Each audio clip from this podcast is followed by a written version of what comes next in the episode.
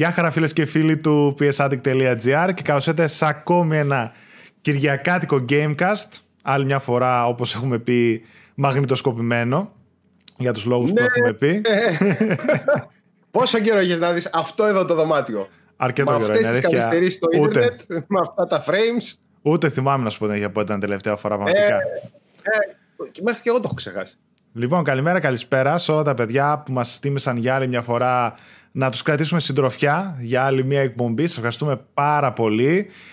Να πούμε ξανά για άλλη μια φορά ότι αν τυχόν δεν μας ακούτε στο YouTube μπορείτε να μας ακούσετε σε όλες τις podcast υπηρεσίες με διαφορά λίγων ωρών. Ανεβάζω το Gamecast την Κυριακή σε Spotify, Google Podcast, Apple Podcast και πολλές άλλες υπηρεσίες. Θα μας ακούτε και εκεί. Γενικότερα δεν μας χάνετε.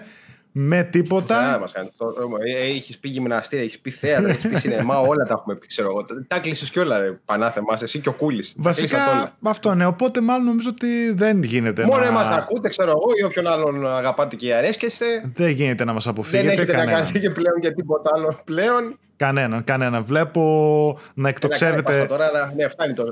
σαν την προηγούμενη Μίλησες, ε, καραντίνα έτσι τα media ναι, ναι. γενικότερα, τα site και αυτά βλέπω να εκτο- να εκτοξεύονται. Πρώτα να βγάζουμε βιντεάκια να κάνουμε παρέα στον κόσμο. Λοιπόν, Ναι, ναι. ε, ήθελες να πεις Λοιπόν, κάτι; πήρες τα- Ναι, πήρε τα τρία λεπτά τηλεθέασή σου. Εντάξει, δώσε πάσα τώρα από εδώ, πέτα την παλίτσα. Πέτα την παλίτσα. Την Την άλλη. πέταξε, δεν- Α, ναι, από εκεί είμαι. Ναι, σωστά. Εντάξει, οπ, οπ, την έπιασα. λοιπόν, αρχίσαμε τις μαλακίζες. Λοιπόν, χρόνια πολλά θα ζήσει. Να είστε καλά. Πολύχρωμο. Να είστε καλά, παιδιά. καταστήσει. Να- Ό,τι εδώ, επιθυμείς. η Να Σοφ- χαίρεσαι την οικογένεια, η τη Σοφία. μικρούλα σου. Ευχαριστώ, Τη ευχαριστώ. Σοφία από ευχαριστώ. εδώ πίσω. Ναι, Αχ, Παναγία. Η Σοφία μου Τι εδώ καθόμαστε πέρα. και λέμε. Την έχω φορτώσει τη Σοφία εδώ Ναι. πέρα. Έτσι, εδώ τα μαλλιά σιγά σιγά αρχίζουν να σπίζουν, να πέφτουν. Τι κάνουν, δεν ξέρω και εγώ με αυτά που βλέπω και ακούω. Ε, Έτσι είναι. Άμα, άμα μεγαλώνεις και δεν μένεις επιπίνη σαν και εμένα. Πιπώνει κανένα, το είπες εσύ, αλλά. Τέλος πάντων. Και χρόνια πολλά σε μουά, Αχ, σε τουά και δεν ξέρω εγώ τι, γιατί Κυριακή σήμερα σε παρακαλώ, με χαλάρα. Γιορτάζει. Μπράβο. Εδώ, Χρόνια πολλά. Αστέρι. Χρόνια πολλά, Αστέρι. Μάικλ. Εδώ. Χρόνια πολλά, Μάικλ. Σε Η όλους. κορυφή, η κολόνα. Ευχαριστώ πολύ. Και σε όλους πάρα όσους πολύ. γιορτάζουν. Γενικότερα Το είχαμε δώρο. γιορτές. Αυτές τις δώρο. μέρες. Το δώρο. δώρο σου έρχεται τώρα με τα Το courier. δώρο. Θα δεις τώρα που θα γίνει χαμός στα courier. Ούτε μέχρι, την, Α, ποτέ δεν θα το πάρω πάλι. ούτε μέχρι την πόρτα θα φτάνουν ε, τα courier με τόσο κόσμο που θα έχουν. Ναι. Ισχύει αυτό. Δυστυχώς. Ε, ναι, Σε πολύ μεγάλα εισαγωγικά. ναι. Για όσους καθίσουν και ευχαριστηθούν ε, gaming, με ό,τι τέλος πάντων θα τους τραβήξει η όρεξη. Να κάνουν. Πολύ, πολύ μεγάλα εισαγωγικά. Καλά το είπες γιατί είναι μια πάρα πολύ δύσκολη περίοδος. Όχι, ναι, ναι, ναι. Και για τους Καλή εργαζομένους. η καραντίνα πάλι Κυρίως- αυτό, αυτό στα εισαγωγικά, αλλά Ναι, δεν ναι. είναι. Και για τους εργαζομένους κυρίως και για τον ελεύθερο τομέα, τα μαγαζιά που κλείνουν.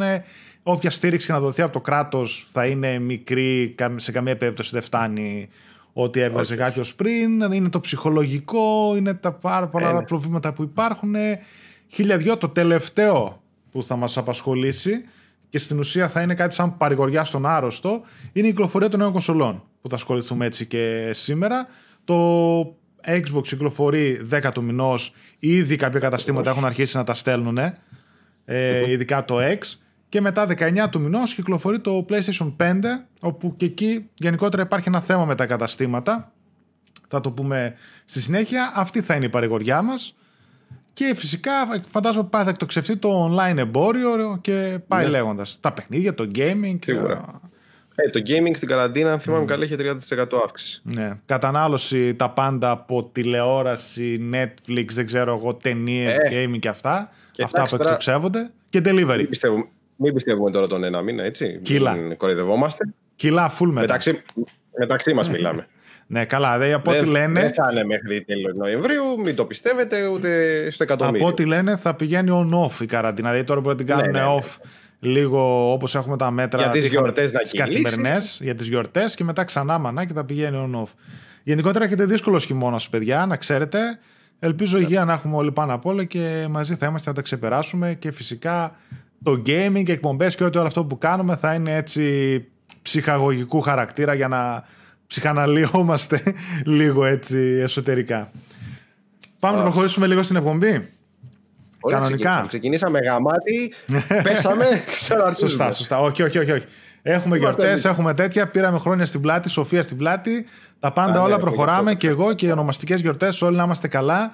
Πάμε να μπούμε δυνατά να σας ανεβάσω Ναι. πρώτον με διαγωνισμό από την κοινότητα. Οπότε μπαίνω δυνατά στο διαγωνισμό μας, ο οποίος είναι από την κοινότητα για την κοινότητα και ο φίλος Κυριάκος έστειλε μετά από το τελευταίο διαγωνισμό που είχαμε κάνει που δίναμε. Ποιο παιχνίδι δίναμε, πάλι από την κοινότητα που Τελευταίο ήταν; διαγω- Το Τελευταίο Dreams, διαγωνισμό το από Dreams. Την κοινότητα ήταν το Dreams. Τον Dreams, μπράβο, μπράβο. Από- Μετά από εκείνο το διαγωνισμό μου έστειλε ο Κυριάκος, λέω έχω ένα παιχνίδι, πάρ το, δώσ' το και μιλάμε παιδιά για αυτό. Καταρχάς ευχαριστώ πάρα πολύ τον Κυριάκο και καθώς όλα τα παιδιά από την κοινότητα που στέλνουν κατά καιρούς πραγματάκια να δίνουμε. Μιλάμε για τον Need for Speed Hit, το τελευταίο, το πιο καινούριο Need for Speed που έχει βγει, ένα πάρα πολύ αξιόλογο Need for Speed με γραφικάρες. Ε, είναι κοντά στο ύφος και στο στυλ στα Underground που υπήρχαν. Για το PlayStation 4, σφραγισμένο όπως βλέπετε.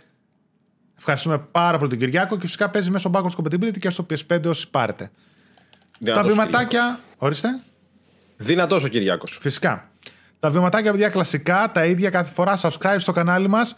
Like στο βίντεο του διαγωνισμού. Είτε θέλετε να πάρετε μέρος, είτε όχι, ρίξτε ένα like. Σας ευχαριστούμε πάρα πολύ. Ένα σχόλιο με το hashtag PSAddictGR. Και προαιρετικά, τέταρτο βήμα, ένα share για διπλή συμμετοχή με το hashtag PSAddictGR στα social media τα δικά σας έτσι για να δουν και άλλα παιδιά που μπορεί να μην ξέρουν την εκπομπή. Τέλειο. Την Αυτά. επόμενη φορά, στε- ε, στείλ- Κυριάκο, στείλε μας τον Nemesis. Κοντά είστε στα ονόματα μαζί με αυτόν που μας ε, κυβερνά. Αυτά φίλε Μιχάλη και να θυμίσω φυσικά και το, διαγω... και το, συγγνώμη, και το κωδικό που έχουμε με το χορηγό μας στο market24.gr όπου θα φανεί πάρα πολύ χρήσιμος είμαι σίγουρος αυτές τις μέρες και με τα παιχνίδια που έρχονται δωρεάν μεταφορικά παιδιά με τον κωδικό PS Addict σε, όλα τα, ga- σε όλη την gaming κατηγορία που έχει το market24.gr και μέσα περικλεί περιφερειακά για PC και κονσόλες, όλες τις κονσόλες και όλα τα παιχνίδια. Για Switch, για PlayStation 4, για 5, για Xbox, ό,τι βρείτε, τα πάντα έχουν δωρεάν μεταφορικά. Οπότε, ό,τι και αν γλιτώσετε είναι καλό, χρησιμοποιήστε το κωδικό. Βγαίνουν πάρα πολλά μεγάλα παιχνίδια. Πάω να κάνω Ναι. για Master System. Σε λίγες μέρες έχουμε και το review του Assassin's Creed Valhalla και προχωράμε φυσικά σε όλα τα υπόλοιπα παιχνίδια που είναι να βγουν current και next gen. Τα οποία θα πούμε. Και Άντε σήμερα. να δούμε, άντε να δούμε, άντε να δούμε. Άσχετο τελείως. Θυμάσαι η ημερομηνία κυκλοφορίας. Τώρα πολλά σου βάζω. Ε, Αλλά επίτηδες. Για Shack Boy. Ε, νομίζω δεν είναι launch day. Μαζί με την. ε, Launch Day ήταν γι' αυτό; Ναι, ναι. Δεν θυμάμαι ότι ήταν μόνο το Spider-Man. Όχι, όχι, νομίζω ότι είναι η ίδια ημερομηνία κυκλοφορίας μαζί με το 12 του μηνός, Ναι. δηλαδή στο 4 και στο 5. Και από ό,τι είδα, ε, έχει κανονικά εννοείται co-op μέσα το παιχνίδι και λένε θα βάλουν και Ναι. online. Κάποια στιγμή λέει στο τέλος του 2020. Α, Ναι. α εντάξει, οκ. Κομπλέ. Μπαίνω κατευθείαν στο ψητό, φίλε Μιχάλη. Ε, ναι. Και φίλες Ε, ναι. και φίλοι της εκπομπής. Αυτή την εβδομάδα Φίλε και φίλοι. είχαμε γενικότερα όλα τα reviews των next gen κονσολών. Xbox Series S, Xbox Series X, 5 του μηνός, τα δύο αυτά, και 6 του μηνός τα reviews του PlayStation 5. Γενικότερα πρέπει να είμαστε πολύ χαρούμενοι. Το καταλάβετε όλοι όσοι διαβάσετε νέα και reviews αυτές τις ημέρες. Οι επόμενες κονσόλες είναι πάρα πολύ καλές, πάρα πολύ δυνατές και πάρα πολύ ολοκληρωμένες σαν προτάσεις. Μιλάω κυρίως για το X και για το PlayStation 5. Ε, από εκεί και πέρα μπαίνουμε σε μια γενιά όπου φαίνεται ότι θα παίξουν γερή μπάλα και οι δύο παίχτες. Η Nintendo απλά κάθεται σε μια γωνία και μαζεύει τα εκατομμύρια τα τρελά χωρίς να κουνάει. ακριβώς. Χωρίς να Ναι. κουνάει το, Το δάχτυλό της. το δάχτυλό της. Δηλαδή είδα το, Ούτε τον ήχη της δεν κουνάει. το Animal Δεν Crossing και έχει πουλήσει 26 εκατομμύρια. Δηλαδή η παιχνίδι της Sony δεν έχει πουλήσει ποτέ τόσα. Ε, το, τα, τις streams uh, ROMs Τα- που βγάλανε του Μάριο στα 60 Αυτό ευρώ Το, το Μάριο. τα πλη- πήραν ε, γύρω στα 5 εκατομμύρια νομίζω έχει πουλήσει ήδη. Ρε Και απλά φίλε, κάνει δεν χαβαλέ. Τίποτα. δεν Και απλά κάνει τίποτα. Τα χαβαλέ. έχει δώσει 60 ευρώ. Τα θέλετε, όχι. Δεν με νοιάζει, πάρτε τα. Χαβαλέ κάνει, μαζεύει τα τρελά, πουλάει τρελά. Έχει φτάσει ήδη γύρω στα 70 κάτι εκατομμύρια νομίζω το Switch σε συνολικές πωλήσεις και πάει τρένο. Παρ' όλα αυτά, οι άλλοι που μπαίνουν στην αρένα, στην Next Gen Arena, μπαίνουν πολύ πιο αποφασισμένοι και οι δύο, ειδικά η Microsoft που είχε χάσει αυτή τη γενιά ήδη από την αρχή. Μπαίνει πολύ πιο αποφασισμένη, πολύ πιο ολοκληρωμένη σε προτάσεις και γενικότερα από ό,τι είδα, τα reviews για το Xbox Series X ήταν δυνθυραβικά. Μια πάρα πολύ δυνατή κονσόλα που απλά δεν έχει ακόμα επιδείξει ή ακόμα δεν έχει αποδείξει τη δύναμή της α, μέσω των παιχνιδιών. Γιατί καλώς ή Θα κακώς επιδείξει. είτε η Sony ούτε κάποια άλλη εταιρεία έχει ένα exclusive, έχει ένα παιχνίδι που θα πει ότι μπορώ να το παίξω μόνο στο Series X. Μοιάζει περισσότερο σαν launch α, όπως ήταν το One X, όπου βγήκε και έπαιζε τα παιχνίδια που ήδη κυκλοφορούσαν καλύτερα. Κάπως έτσι προς το παρόν μοιάζει το Series X. Θεωρώ ότι το 22 και μετά, 22-23 θα είναι μια πολύ δυνατή περίοδος. Γιατί τότε θα βγουν πάρα πολλά παιχνίδια αποκλειστικά για το Series X και τότε θα λάμψει ακόμα περισσότερο. Από την άλλη το PlayStation 5 επίσης πήρε και αυτό τις θυναμικές κριτικές. Ίσα ίσα γι' αυτό λένε ότι είναι το πρώτο βήμα στην επόμενη γενιά, ότι καταλαβαίνεις την next gen, καταλαβαίνεις από την κονσόλα, καταλαβαίνεις από το χειριστήριο που λένε τα, τα Αυτό καλύτερα. ήθελα να προσθέσω. Ότι οι πιο πολλοί δεν σχολιάζουν την κονσόλα σαν κονσόλα. Όλοι, μα όλοι, μα όλοι σχολιάζουν τον DualSense. Όλοι. Το DualSense. Λένε τα καλύτερα για το DualSense, παιδιά. Τα καλύτερα λόγια. Και φυσικά λένε μετά και για τα παιχνίδια που λίγα είδαμε. Είδαμε το Astrobots και το Marvel's Spider-Man Miles Morales έως τώρα σε reviews, τα οποία και τα δύο έχουν πάρει πάρα πολύ καλές κριτικές και μάλιστα και το Miles Morales πραγματικά το λένε ότι είναι το πρώτο παραθυράκι στα next gen παιχνίδια με το ray tracing και τα γραφικά που έχει και τα λοιπά. Πάρα, πάρα πολύ χαρούμενοι πρέπει να είμαστε όποια κονσόλα και αν αγοράσετε. Η- Μόνο ένα πράγμα θέλω να σταθώ για το S, για το Series S. Ναι. Το οποίο, οκ, το καταλαβαίνω, το θεωρώ ακόμα μια value for money πρόταση, αλλά για κάποιον που πραγματικά αδιαφορεί για τις επιδόσεις και έχει Full HD τηλεόραση μόνο. Και δεν πρόκειται να πάει σε 4K. Δηλαδή πρέπει να είναι κάποιος αρκετά casual ε, gamer και να μην ασχολείται με τα γραφικά και πάει λέγοντας. Φαίνεται ότι γίνονται αρκετές υποχωρήσεις στον τεχνικό τομέα. Δηλαδή τρέχει παιχνίδια παιδιά σε dynamic α, 1080p, τα οποία πέφτουν έως και 720 ή 900p σε 30 frames και μιλάμε για αναλύσεις και frames όπως μιλούσαμε στην προηγούμενη γενιά στην αρχή. Έτσι, ή ακόμα σε περίοδους PlayStation 3. Προφανώς κάποια παιχνίδια τα τρέχει και με ray tracing ή τα τρέχει με καλύτερα γραφικά, αλλά νομίζω ότι γίνονται αρκετές παραχωρήσεις στον τεχνικό τομέα.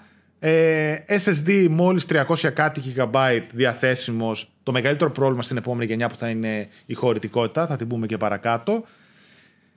Και δεν ξέρω αν αξίζει τα μόλις 100 ευρώ που κερδίζει κάποιος. Δηλαδή, ε, σε σχέση φυσικά μιλάω με το PlayStation 5 Digital. Α, Δηλαδή, πλέον Ναι. στο μυαλό μου, σαν πιο value for money πρόταση σε θέμα hardware, επαναλαμβάνω, σε θέμα hardware, είναι το PlayStation 5 Digital. Που με μόλις 100 ευρώ από το S παίρνεις τη full next gen experience, απλά χωρίς δισκάκι. Εκεί βέβαια πας αλλού, λες ότι πλέον θα παίζω μόνο digital. Σαν hardware, πιο value for money πλέον είναι αυτή. Σαν ολοκληρωμένη πρόταση, άμα βάζεις και τα παιχνίδια και το Game Pass και αυτά, παραμένει το Series S, αλλά πρέπει να είστε προετοιμασμένοι ότι δεν έχετε απαιτήσει από γραφικά και δεν ξέρω σε κανένα δύο χρόνια, τρία που θα βγουν όλα τα μεγάλα πιο παιχνίδια δυνατά. εκεί πώς θα τρέχει. Αν τώρα, Πώς θα τρέχει τα, ζορίζεται. αν τώρα τρέχει τα cross-gen σε τέτοια frames και σε τέτοιες αναλύσεις, δεν ξέρω τι θα γίνει του Ε, χρόνου, του παραχρόνου. εδώ το προ και ζοριζόταν στα τελευταία. Ναι. Απλά νομίζω ότι το έχει πει και ο Phil Spencer και γενικότερα η λογική τους είναι πιο πολύ κοντά σε PC. Πολύ πιθανό, ας πούμε, αύριο μεθαύριο να βγάλουν ένα Series S2 ή ένα Series M. ναι, Κάπως το έχουν έτσι να πει βγάλουν και άλλες κονσόλες μετά από 2-3 Ναι, χρόνια, ναι, το έχουν πει αυτό. οι οποίες θα καλύπτουν αυτό το κενό. Ε, ναι, αλλά δεν έχει νόημα. Άμα έχεις δώσει ήδη 300 ευρώ και δώσεις ξανά άλλα 200-300, έχεις πάρει ένα X και έχει τελειώσει η υπόθεση. Ναι. Και εγώ προτείνω, ε, αν κάποιος όντως δεν του λείπουν, δεν θα του λείψουν για χύψη λόγους, καλύτερα να πάει σε 6 καπάκι. Θα το βγει πολύ πιο value for money σ- και θα την κρατήσει σε όλη τη γενιά. Θα το βγάλει 5-6-7 Ναι, χρόνια σίγουρα. πόσο θα πάει αυτή η γενιά παρά ένα S. Για αύριο Ναι. μεθαύριο μπορεί να πάρει και μια 4K τηλεόραση αν δεν έχει και κατευθείαν αμέσως θα, αμέσως Ναι, εντάξει. θα εκμεταλλευτεί πολλά περισσότερα με Εξαρτάται το και X. την τσέπη του καθενός μας τώρα. Προφανώς. Παίζουν πολλά ρόλο. Παίζουν Προφανώς, πολλά ρόλο. προφανώς. Απλά το Series S είναι για αυτούς που δεν έχουν απαιτήσεις και είναι ίσως μια ε, πρόταση για τα επόμενα 2-3 χρόνια, θα την έλεγα. Και είναι Έτσι, ίσως και για αυτούς που δεν κρατιούνται, ρε παιδί μου, ότι είμαι fan της Microsoft ή τέλος πάντων όντως θέλω να αγοράσω κάτι της Microsoft και απλά δεν θέλω να περιμένω. Θα το πάρω όπως και να έχει. Ναι, ναι. Τώρα, αν στην δεν επόμενη. έχω τα μετά από λεφτά, 2-3 χρόνια. Ναι, και άμα τώρα στην επόμενη 2-3 χρόνια μετά βγάλουν μια άλλη κονσόλα που θα λέγεται E, ξέρω εγώ πώς θα λέγεται. Μπορεί να την αγοράσουν και αυτή. Τι να σου πω, εντάξει, δεν- είναι κάθε, του καθενός το budget. Απλά δεν ξέρω πώς μπορεί να σκέφτεται το Όχι, το καθενός. καταλαβαίνω. Ο Απλά καθένας το έτσι ένα σχόλιο έκανα για τις κονσόλες γενικότερα. Το πώς Ε, κυμαίνονται. ερώτησης.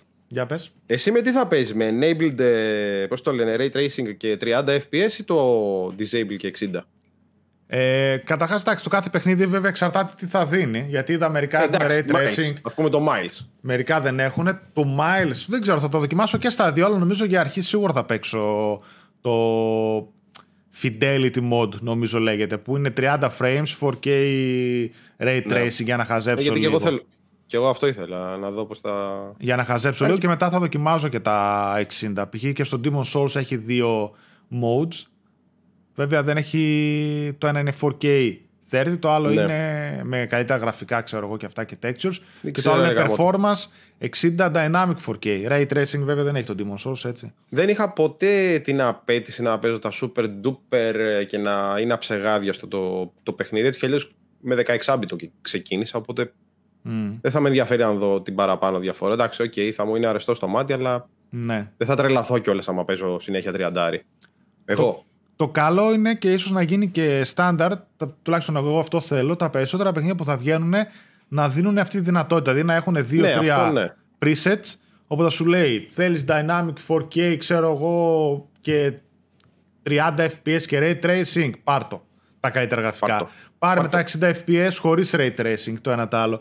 Γενικότερα κάτι που επίσης θέλω να πω στα παιδιά, γιατί έγινε και μια αναμπούμπολα πάλι, όπως είδανε και το Xbox Series X, πολλά παιχνίδια, το Gears 5 π.χ. το οποίο είναι και ένα cross-gen τίτλος ή πολλά άλλα παιχνίδια, το Valhalla και άλλα, δεν τα τρέχει ούτε αυτό σε native 4K. έτσι. τρεχουν και εκεί σε dynamic 4K όπως τρέχουν και στο PlayStation 4. Δηλαδή native 4K στο Valhalla π.χ. μόνο σε PC θα δεις, το οποίο πρέπει να είναι και τούμπαρο. Όπως και σε πολλά άλλα παιχνίδια. Ακόμα και το Gears που ναι. είπα και εκείνο το έχει dynamic 4K. Ε, δεν πρέπει να μείνουμε τόσο κολλημένοι στο native 4K γιατί, για να το πω απλά, έχει πολύ μεγάλο κόστος το να τρέξει το παιχνίδι σε native 4K σε αυτές τις κονσόλες και σε ένα PC που όμως δεν ε, πώς θα το πω που όμως αυτό που δίνει πίσω είναι πολύ μικρό σε σχέση με το Dynamic 4K. Δηλαδή, δεν πρόκειται να δει κάποιος την τεράστια διαφορά στα γραφικά ή δεν, δεν πρόκειται να καταλάβει τη διαφορά στην ανάλυση μεταξύ Dynamic 4K και Native 4K. Έτσι, δηλαδή το να έχουν βγάλει τόσες τεχνικές, το DLSS της uh, Nvidia ή το Checkerboard κτλ. της Sony που ανεβάζουν σε 4K τις αναλύσεις δυναμικά, δεν πρόκειται κάποιος να καταλάβει τη διαφορά σε σχέση με το Native 4K. Και κερδίζουν πάρα πολλούς πόρους όλο αυτό το κόστος του να τρέξεις Native 4K. Ανταλλάσσοντα το με το checkerboard, κερδίζουν πάρα πολλούς πόρους οι developers, όπου μπορούν να ανεβάσουν τα frames ή να κάνουν πιο όμορφα τα γραφικά. Textures και πάει λέγοντας. Οπότε ναι, μην κολλάτε τόσο πολύ στο native και οι δύο κονσόλες δύσκολα θα δούμε native σε μεγάλα παιχνίδια και δεν πρέπει να σας χαλάει καθόλου. Καλύτερα να δούμε αυτά Εγώ τα presets. Γι' αυτό έθεσα την, την ερώτηση. Βέβαια, αυτή mm. η ερώτηση θα ήταν καλύτερο να γινόταν live, γιατί θα είχαμε και τα σχόλια. Γιατί τώρα δεν τα έχουμε τα σχόλια. Mm. Μπορεί να τα έχουμε ένα παιδί μου από κάτω, αλλά δεν έχει την ζωντανή, ε, ξέρεις, τη ζωντανή συνομιλία για να απαντήσεις επιτόπου. Αλλά ναι, επίτηδες την έκανα και λίγο την ερώτηση. Ναι, γενικότερα μην περιμένετε έτσι, τουλά... όχι μην περιμένετε, βασικά μην σας χαλάει καθόλου που το να μην βλέπετε native 4K το ένα ή το άλλο. Δεν τίθεται κανένας λόγος. Λοιπόν, πάμε να μπούμε γερά στο PlayStation 5. Και παράλληλα, αν θυμάμαι κάτι, συγκρίνω και τα λοιπά, θα συγκρίνουμε και με το Series X κυρίως, γιατί το S και το έχω βγάλει εκτός εξίσωσης, παίζει αλλού μόνο του. Θα ξεκινήσω κατευθείαν από τα αρνητικά. Από τα κακά του PlayStation 5, από τα αρνητικά του PlayStation 5, από τις ελλείψεις του PlayStation 5. Όπως θέλετε, πείτε το, ε, για άλλους μεγαλύτερες, για άλλους μικρότερες. Γενικότερα, ναι, μετά ναι. τα reviews που βγήκανε, είδαμε κάποια πραγματάκια τα οποία τα ξέραμε, δεν τα ξέραμε, τα περιμέναμε, δεν τα περιμέναμε. Λοιπόν, για αρχή, ο Μαρκ Σέρνι όταν είχε κάνει την παρουσίαση είχε πει ότι στο launch κάποια στιγμή θα βγάλουν και θα πούνε ποιοι SSD που κυκλοφορούν στο εμπόριο ε, είναι συμβατοί με το PlayStation 5. Είδαμε από κάποιες εταιρείες ήδη, από τη Western Digital και από τη Samsung, ώστε να μπορεί κάποιος να το αγοράσει και να επεκτείνει τη χωρητικότητα του PlayStation 5. Αυτό που μάθαμε είναι ότι στην, στο launch της κονσόλας, στην κυκλοφορία της κονσόλας, αυτό θα είναι ανέφικτο. Συγκεκριμένα, ε, από τα 825 GB του SSD του PlayStation 5 λειτουργικά διαθέσιμα για τα games είναι μόλις τα 670, 667, κάπου τόσο. Ναι. Τα υπόλοιπα τα τρώει το λειτουργικό. Κάπου... Ναι, δεν θα μπο... αυτό είναι ένα μεγάλο πρόβλημα στις next gen consoles και θα το ναι. σχολιάσω μόλις πω την. Είναι σαν να παίρνεις PS4 την στα 500 GB, που ναι, 500 GB ήταν λίγο πιο κάτω, Klein. Δεν θα μπορούμε να βάλουμε επιπλέον SSD έως ότου το ενεργοποιήσει η Sony με κάποιο firmware update, δεν ξέρω εγώ τι κάνει. Θα είναι ανενεργή η NVMe slot, δεν θα μπορεί κάποιος να αγοράσει SSD εξωτερικά και να βάλει. Το πότε θα γίνει αυτό, πότε θα ενεργοποιηθεί και πότε θα πούνε αυτή η SSD μπορεί να τους βάλει και δεν θα τρέχει custom, δεν θα είναι πρόβλημα, δεν το ξέρουμε. Ελπίζω να είναι κοντά στην κυκλοφορία γιατί ε, κανείς ή τέλος πάντων δύσκολα κάποιος θα τρέξει να δώσει 200 και ευρώ μισή κονσόλα ας πούμε, για να πάρει ένα τέρα SSD και να το κουμπώσει πάνω. Παρ' όλα αυτά, μας στερεί αυτή τη δυνατότητα. Εγώ μπορεί να ήθελα, ρε φίλε, ή εγώ μπορεί να τα, να τα έχω τα λεφτά, έτσι. Αυτή ναι, τη ναι, στιγμή ναι. δεν με αφήνεις. Μείον αυτό. Πότε θα γίνει τα λοιπά; Οκ. Okay. Μπορεί να μην καίει πολλούς γιατί θα παίξουν αρκετοί με αυτά τα 670 καινούργια παιχνίδια και τα λοιπά και μιλάμε για μόνο next gen παιχνίδια καθώς τα παιχνίδια του PlayStation 4 μπορείτε να τα έχετε σε ένα εξωτερικό σκληρό και να ε, σώσετε χώρο από εκεί. Θα μας πάει καιρό, ας πούμε. Εδώ παίζαμε 500 GB κονσόλα, έτσι δεν λέω, αλλά παρόλα ναι, ναι. αυτά μου στερεί αυτή τη δυνατότητα. Πότε θα ενεργοποιηθεί, κανείς δεν ξέρει. Συνεχίζω ε, για το σκληρό γενικότερα, ότι είναι ένα θέμα στις νέες κονσόλες. 300 κάτι στο Series S, ε, 800 κάτι, αν θυμάμαι καλά, στο X και 670-667 στο PlayStation 5 είναι γενικά περιορισμένα τα πράγματα.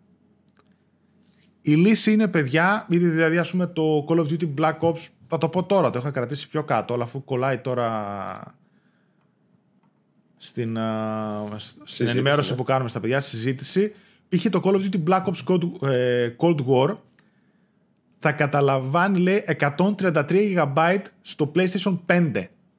Καλά. Πρακτικά σημαίνει λέει γύρω στο 20% της συνολικής χωρητικότητας. Η έκδοση, λέει, να βγουν updates. η έκδοση του PlayStation 4 επίσης είναι μεγάλη σε μέγεθος γύρω στα 95 GB συν 11,8 GB day one update. Καλά. Και το μόνο θετικό είναι ότι θα μπορούμε να κάνουμε uninstall κάποια κομμάτια του παιχνιδιού που δεν θα χρειαζόμαστε όπως campaign ή zombies mode και τέτοια αυτά τα κάποια modes που θα έχει το παιχνίδι για να μειώσουμε το μέγεθος. Και αυτό που ήθελα να πω και θυμήθηκα αυτή την είδηση είναι ότι η λύση πέφτει στους developers το να μπορούν να χωρίζουν σε κομμάτια ε, τα παιχνίδια. Δηλαδή στο PlayStation 4 έχει γίνει μια αρχή σε αυτό. Το Uncharted 4 θυμάμαι και πολλά άλλα σου λέγε ή το Metal Gear σου λέγε ποιο θες να κατεβάσεις πρώτο, το campaign ή το multiplayer. Κατέβαζες ποιο θέλεις πρώτο για να ξεκινήσεις να παίζεις και το άλλο κατέβαινε στο background. Το θέμα είναι εδώ να πάμε στο επόμενο βήμα που λέγανε να κοπούν τα παιχνίδια τελείως. Έπαιξα το Uncharted, έπαιξα το χ παιχνίδι, το campaign, το Call of Duty, όπως ανακοίνωσε η Activision. Οκ, okay, δεν πρόκειται να το παίξω αλλού. Το σβήνω, ελευθερώνω 20, 30, 50 GB. Καλά, αυτό δεν χρειάζεται να μας το πει η εταιρεία. Το κάναμε έτσι κι αλλιώς από τώρα. Ή πιο πολύ. Δεν μπορούσες από τώρα να το σβήσεις. Το campaign. Α, όχι, μιλάω κατευθείαν το τέτοιο. Μιλάω κατευθείαν όλο το παιχνίδι. Α, όχι, όχι. Τώρα σου μιλάω για ένα παιχνίδι που θα το κρατήσεις για να παίζεις το multiplayer, ας πούμε, έτσι. Α, να σβήσω τα λέτε κομμάτια για να κρατήσουμε ναι. συγκεκριμένο. Ναι, ναι, ναι. Θα κρατήσεις π.χ. το. Θα σβήσεις το campaign, θα κρατήσεις μόνο το multi. Καλά. Αυτό πρέπει να γίνει στάνταρ και όπως επίσης καλύτεροι τρόποι συμπίεσης κτλ. από τις εταιρείες. Είναι ένα μεγάλο θέμα έτσι, και γενικότερα υπάρχει συζήτηση στο Ιντερνετ ότι στην επόμενη γενιά που πάμε είναι το μόνο πράγμα που ίσως κρατάει πίσω τις κονσόλες. Οκ, okay, δεν είναι ότι χάλασε και ο κόσμος, δηλαδή... Εντάξει, δηλαδή τώρα σαν το Call of Duty δεν θεωρώ ότι θα δούμε πάρα πολλά παιχνίδια που θα είναι 150 GB, αλλά θα δούμε παιχνίδια που θα είναι 70-80. Σίγουρα. Δεν ναι. χάλασε και ο κόσμος, αλλά οκ, okay, θα πρέπει να το έχουμε στο νου μας. Σβήσε, γράψε, κάνε ράνε, μέχρι να βρεθεί καμιά λύση, μέχρι να πέσουν οι τιμές. Έστω να πεις ότι θα πάρω ένα τέρα SSD και θα κάνει 100 ευρώ, ας πούμε. Κατάλαβες; Να μην κάνει όπως κάνει τώρα 220-30 πόσο κάνει. Καλά, και όταν είχαν βγει εξωτερικοί για το PlayStation 4 ήταν πανάκριβ, έτσι. Βέβαια, ναι. Εντάξει, και φτάσαμε τώρα το 1 τεραμπάιτ κάνει 50 ευρώ, ξέρω, 40. Ναι, 70, ναι, ναι, ναι, κάτι πάμφθηνα. Okay. Και θα πέσει και σε μια Black Friday και τελειώνει η υπόθεση. Ναι, ναι, ναι. ναι. Να δούμε, να δούμε πώς θα πάει και αυτό με τους SSD, τι τιμές θα έχουν και το X με τις δικές του κάρτες SSD που παίρνει από πίσω και το PlayStation με την λύση που διάλεξε. Και το κακό με αυτά είναι το Cold War και το κάθε Cold War Ε, ναι. Είναι μεγάλα. Δηλαδή και ένα update να βγάλει θα το ανεβάσει πολύ. Ειδικά ναι, όλα αυτά τα ναι, multiplayer. Ναι, ναι, που, πιο, που αρκετός κόσμος δηλαδή ρε παιδί που παίζει multiplayer μόνο και μόνο για την παρέα. Τώρα δεν ξέρω τα FIFA και τα. Πώς το λέει το άλλο, το Pro Evolution, αν θα φτάσουν τέτοιο μέγεθος, αλλά ε, ρε φίλε, είναι μεγάλο. Δεν ξέρω. Ευελπιστώ πως δεν θα φτάσουν, αλλά παιχνίδια που θα έχουν campaign, που θα έχουν multi, θα είναι 4K textures κτλ. Άνετα θα ανεβαίνουν πάνω από τα 100 ή τουλάχιστον θα τα πλησιάζουν. Από εκεί πέρα, άμα σβήνεις κομμάτια από αυτά, εμένα μου αρκεί. Δηλαδή τώρα το Call of Duty ανά τα 130, κρατήσω μόνο το multi. Εγώ zombies π.χ. δεν παίζω. Δεν μου αρέσει. Κρατήσω, ναι. παίξω το campaign, ζήσω, κρατήσω μόνο το multi και μου είναι γύρω στα 40-50, ξέρω εγώ, εμένα μου αρκεί. Ε, άμα ήταν έτσι, βέβαια, θα μπορούσαν να, να, το κάνουν και με το σκεπτικό ότι ξέρεις κάτι, βγάζουμε ολόκληρο το παιχνίδι και βγάζουμε και το πάρτε ξέρω σε retail ή μόνο digital το κομμάτι του multiplayer. Ε, εντάξει, γιατί το Modern Warfare. Για να μην κόβεις ράβες. Ναι, το Modern Warfare κυκλοφόρησε σε retail το δισκάκι μέσα τύχη, ούτε το μισό παιχνίδι είχε. Εκείνο έχει φτάσει 200 και γίγα. Αλλά. έμα. Συνεχίζω με το σκληρό δίσκο. Άλλο ένα αρνητικό που εντόπισε στο PlayStation 5 και με χαλάει περισσότερο από αυτό το ότι δεν είναι διαθέσιμος σε επεκτάσιμος χώρος για την κυκλοφορία της κονσόλ. Γιατί σιγά μην πήγαινα να δώσω δύο εκατοστάρικα να πάρω τώρα SSD. Καλά, ε, ναι, δεν κάνουν, αυτό να το πούμε ότι δεν κάνουν και οι προηγούμενοι, έτσι. Ναι, ναι, όχι, όχι, δεν κάνουν οι προηγούμενοι. Γιατί πολλοί μπορεί να πούνε ότι εγώ έχω ήδη. Ναι, δεν κάνουν. Όχι, όχι, όχι, όχι, όχι, Δεν κάνουν. Το... Ε, αυτό που με χάλασε είναι που το θεωρούσα αυτονόητο έως τώρα. Κάτι που το κάνει το Xbox και το θεωρούσα αυτονόητο για το PS5. Ε, Όπως είπα και πριν, αν έχετε εξωτερικό δίσκο στο PlayStation 4, έχω εγώ τώρα έναν καρφωμένο πίσω από το PlayStation 4, το βγάζετε, το βάζετε πίσω από το PS5, απευθείας αναγνωρίζει ό,τι παιχνίδια έχετε μέσα του PlayStation 4, τα βγάζει στο library, τα παίζετε και θα δούμε ότι τα παίζετε και πολύ βελτιωμένα. Έτσι. Το Α, πρόβλημα... digital μιλάς τώρα. Ναι, digital, έτσι. Digital. Εντάξει, και η κατάσταση μπορείς να το κάνεις στο εξωτερικό. Καλά, ναι, Απλά θα χρειαστεί να βάζεις και το δισκάκι έτσι. Ναι. Για, να κάνει, για να το ξεκλειδώσεις. Οπότε έτσι, ό,τι θέλετε να παίξετε, π.χ. το PS Plus Collection, αυτά που θα κατεβάσετε, αυτά που έχετε αγορασμένα κτλ. Καλύτερο είναι να τα βάλετε να τρέχουν μέσα από το USB για να κερδισετε χώρο στην ουσία ε, από το PS5, τον εσωτερικό. Το πρόβλημα ποιο είναι, ότι έως τώρα θεωρούσα αυτονόητο ότι τα παιχνίδια του PS5 ναι μεν υποχρεωτικά θα τρέχουν από τον εσωτερικό SSD, κάτι που ισχύει και για το Xbox, αλλά θα μπορούσαμε τουλάχιστον να τα αποθηκεύουμε σε έναν εξωτερικό, ώστε να μην χρειάζεται να τα σβήνουμε και να τα ξανακατεβάζουμε. Δηλαδή, το ναι. αποθηκεύω σε έναν εξωτερικό σκληρό δίσκο. Α, θέλω να το παίξω, θα το μεταφέρω από τον εξωτερικό στον εσωτερικό. Σίγουρα θα μου πάρει λιγότερο χρόνο από το να το ξανακατεβάσω. Αυτό δεν γίνεται, παιδιά, τουλάχιστον για αρχή στο PlayStation 5. Δεν θα μπορείτε δηλαδή τα παιχνίδια του PlayStation 5 να τα έχετε αποθηκευμένα στον εξωτερικό, έστω απλά και για αποθήκευση μόνο αποθήκευση και τρέξιμο από τον εσωτερικό SSD. Αχ. Εντάξει, κάτι που το κάνει το Xbox. Το Xbox μπορείτε να κατεβάσετε τα παιχνίδια, να τα αποθηκεύσετε στον εξωτερικό, οπότε να κερδίσετε χρόνο από το κατέβασμα. Από εκεί και πέρα, ε, κάποια έτσι μετρήσεις που γίνανε, είδα ότι βελτιώθηκε πάρα πολύ η ταχύτητα στο download στο PlayStation 5. Ναι, ναι. Δηλαδή είδα για κάποια στιγμή, μισό λεπτό να βρω κάποιες λίγες μετρήσεις που είχα... Θα τις βρω; Καλή ερώτηση. Αν νομίζω ότι έχεις τη φωτογραφία να τις πετάξεις. Ε, τις έχω, ναι, εντάξει. Απλά να κάνω λίγο scroll γιατί έχω και άλλα κρατημένα. Π.χ. το Disgaea 5 που ήταν 6,5 GB στο PlayStation 4 Pro τα κατέβασε ο χρήστης σε 10 λεπτά και 42 δευτερόλεπτα. Στο PlayStation 5 έκανε 1 λεπτό και 58 δευτερόλεπτα. Δηλαδή από τα 11 λεπτά κατέβηκε σε 2. Όλοι, όλοι έχουμε παράπονα από τις ταχύτητες κατεβάσματος από το PlayStation Store, έτσι; Σίγουρα. Ναι, ναι, ναι. Fist of the North Star 36,6 GB. Στο PlayStation 4 Pro έκανε 58,5 λεπτά, σχεδόν μια ώρα. Στο PlayStation 5 έκανε 7 λεπτά και ένα δευτερόλεπτο. Οπότε καταλαβαίνουμε ότι βοηθάει πάρα πολύ, είτε είναι μέσω LAN είτε είναι μέσω Wi-Fi 6. Βέβαια το Wi-Fi 6 ναι. να το εκμεταλλευτείτε πρέπει να έχετε και Wi-Fi 6 router ε, έχουμε πάρα πολύ βελτιωμένες ταχύτητες κατεβάσματος. Οπότε έχετε, όσοι έχετε και καλές γραμμές, οκ, κάτι γίνεται. Αν χρειάζεται να κατεβάσετε τώρα έτσι πολλά gigabyte κτλ., από εκεί που ήταν να τα μεταφέρετε, ίσως κάπως θα καλύπτεται αυτό. Θεωρώ, παιδιά, πολλά από αυτά τα αρνητικά που είπαμε, όπως και ένα άλλο που θα πούμε τώρα, τώρα αυτό είναι δικιά μου εκτίμηση, έτσι, ότι θα βγει firmware upgrade. Δηλαδή κάποια στιγμή δεν, δεν νομίζω ότι είναι κάτι δύσκολο που δεν θα δοθεί στον κόσμο, όπως έχουμε συνηθίσει τόσα χρόνια. Και με το 4 κάθε λίγο και λιγάκι που με ένα firmware update δίνει όλο και κάτι παραπάνω η Sony. Ναι, βελτίωση του λειτουργικού του συστήματος. Ε, ναι, από βελτίωση του λειτουργικού συστήματος το που λες εντάξει, οκ, okay, αλλά κατά καιρούς δίνει πολλά περισσότερα. Όλα δεν... αυτά παίρνουμε. Εδώ και, εδώ και χρόνια αυτό παίρνουμε. δεν έχει, τώρα που είπαμε άλλο έτσι για σύγκριση με το PlayStation 4, δεν έχει folders. Να yeah. μπορείς να ε. κάνεις folders. Κάποια στιγμή πιστεύω και αυτό θα δοθεί. Είναι διάφορο που ήταν αυτό βασικά. Κοίτα, εγώ είχα folders. Τα ξεχωρίζατε σε sports, ε, ξέρω εγώ. Όχι, αλλά εγώ είχα folder με indie games, είχα folder με multiplayer ah, παιχνίδια. Ε. Τα έβαζα λίγο και τα τακτοποιούσα. Γιατί τώρα, το, άμα έχεις πολλά παιχνίδια καταστημένα σε μια σειρά. Εντάξει, τέλος πάντων. Όποιος, πολλοί πάντω χρησιμοποιούν το folders. Δεν έχει folders, ευελπιστώ ότι θα μπει. Επίσης δεν μπορείς να κάνεις customize στο μενού. Το να αλλάξεις background ή και τέτοια. Α. Ελπίζω και αυτό ίσως κάποια στιγμή σε ένα βαθμό να έρθει όπως ήρθε και στο PlayStation 4. Που δεν ωραία, είναι. Συνεχίζω με. Δεν τις... θέλουμε κιόλα day one, ξέρω εγώ. Εντάξει, εγώ θα τα ήθελα day one όλα. Τώρα από εκεί και πέρα. εντάξει. Πού ζεις εσύ, τα θέλεις όλα στην day one; Συνεχίζω. Στην Ελλάδα, ξέρω εγώ. Συνεχίζω με τα ελαττώματα του PS5, τουλάχιστον στην uh, κυκλοφορία. Πέρα από αυτό που είπαμε, που δεν θα μπορείτε να μεταφέρετε τα παιχνίδια στο PS5, δεν θα μπορούμε να μεταφέρουμε και τα saves του PS5. Άμα σε εξωτερικό. Είτε σε USB στικάκι, είτε σε εξωτερικό σκληροδίσκο, δεν θα μπορούμε να μεταφέρουμε τα saves. Και αυτό είχε μπει κάποια στιγμή στο 4 μετά, Ίσως όλα αυτά να γίνονται παιδιά επειδή κάνανε ένα λειτουργικό από την αρχή.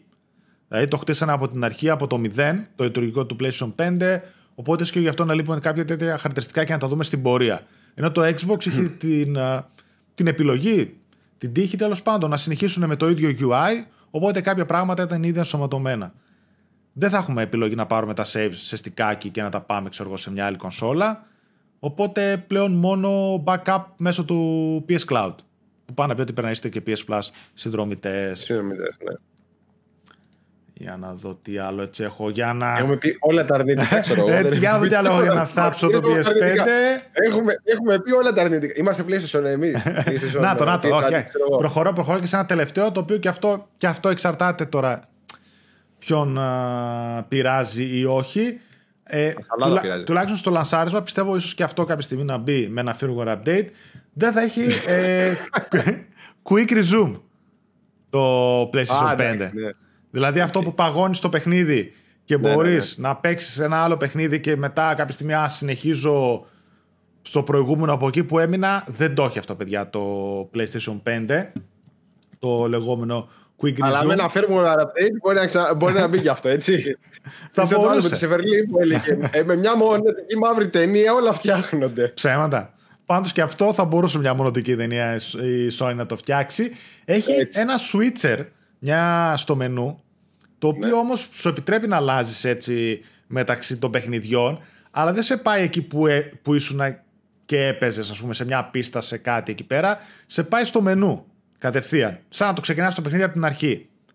Ναι, οκ, okay, το loading είναι πολύ γρήγορο, κάνεις ελάχιστα δευτερόλεπτα για να μπεις, αλλά σε πάει κατευθείαν στο μενού της κονσόλας. Δεν σε πάει από εκεί που σταμάτησες να παίζεις και τέτοια. Οπότε, ναι, λείπει και αυτό το χαρακτηριστικό. Πάντα τα λέω και σε σχέση με τον ανταγωνισμό. Δηλαδή, το Xbox έδειξε αυτό το χαρακτηριστικό, το Cookie Resume, όπου μπορείς πόσα παιχνίδια έλεγε, δεν θυμάμαι, Next Gen ή Last Gen, να τα έχεις παγωμένα και να αναλάσεις μεταξύ τους και να συνεχίζεις το ένα και να σταματάς το άλλο.